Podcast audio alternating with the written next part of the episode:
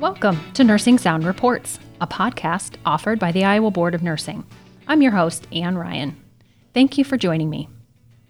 Today, we're going to talk about job abandonment to provide some clarity to the board's rules and help nurses understand this challenging circumstance. My guest today is Tanya Cunningham, investigator for the Iowa Board of Nursing.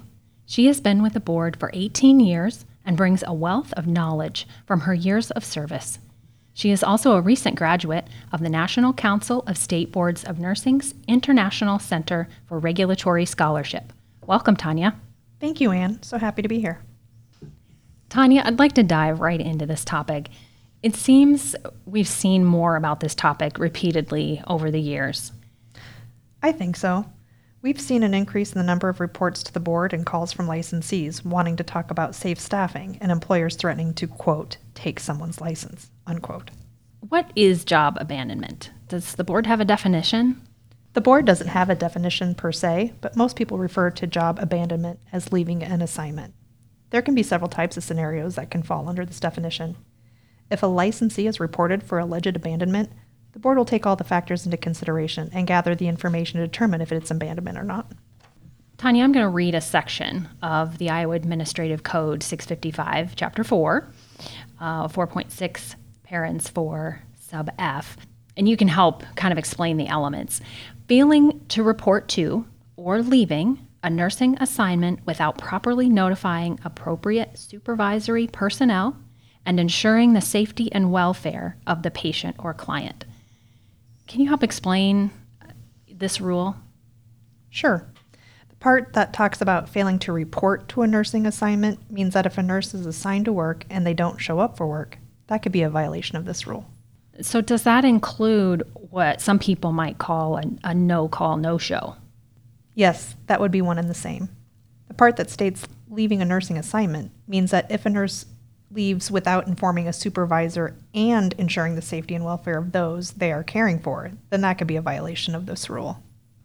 And when I read this rule, I notice the word is and. Yes, a licensee who leaves an assignment needs to both notify a supervisor and ensure the safety of the patients. If a nurse only does one of those things, they could potentially face disciplinary action.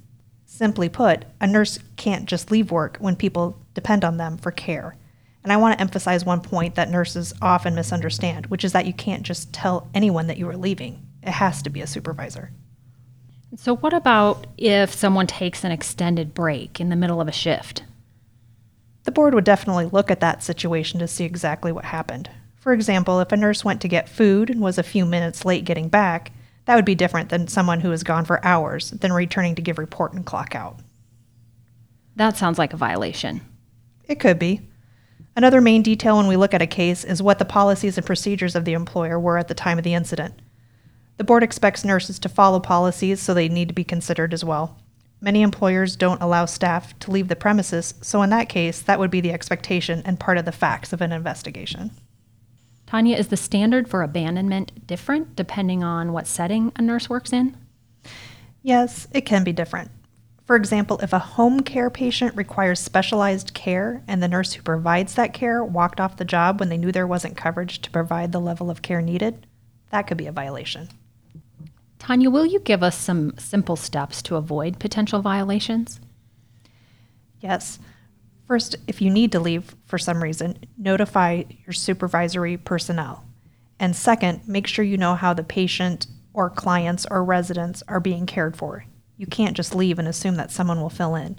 Make sure you notify the person who is taking over care. This also means that if you have to wait for someone to come take your place, you shouldn't leave before they arrive. So let's say I'm a nurse on the floor and I've got a family emergency and need to leave. What would you advise me to do? You should stay until a nurse comes in to replace you. And what if no one can cover for me? That means you would need to stay until the end of your shift. Tanya, I'm thinking also of situations when nurses feel they need to leave because they feel the situation is unsafe or think their license is at risk because there aren't enough staff. Yeah, we hear this a lot, and it is tricky. One thing to remember is that if you feel that the patients or clients or residents are at risk, you don't want to increase that risk by leaving, especially if no one else is there to cover. The Board of Nursing doesn't dictate staffing levels. The safety of the facility as a whole would be governed by other agencies. Tanya, I've heard that licensees have been threatened to have their licenses taken away by their employers for saying they want to leave. What guidance do you have for those individuals? An employer has a responsibility to make sure that the patients or residents are being cared for, and one way they do that is by reporting potential violations to the board. One thing to point out is that a license is separate from employment. Only the board has the authority to discipline a license. Another thing is that if the board disciplines a nurse, that sanction can be a revocation of a license, but they have other sanctions at their disposal as well. Tanya, can you give us an example of a situation you've seen in the past? Yes.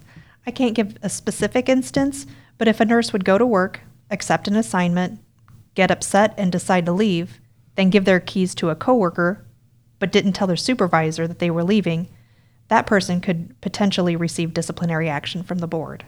Other examples would be multiple no call no shows, or leaving long term care facilities without nursing coverage, or leaving mid shift without telling anybody. How has the pandemic affected this topic? You know, we have seen an increase in reports and calls to the office in regards to job abandonment. I'd encourage licensees to review Iowa Administrative Code. Tanya, thank you for your time with us today. I appreciate all of your knowledge and experience. Thanks for having me. You can find us on all major podcast platforms or reach us through our website at nursing.iowa.gov. For additional information on the Iowa Administrative Code, please reference our show notes.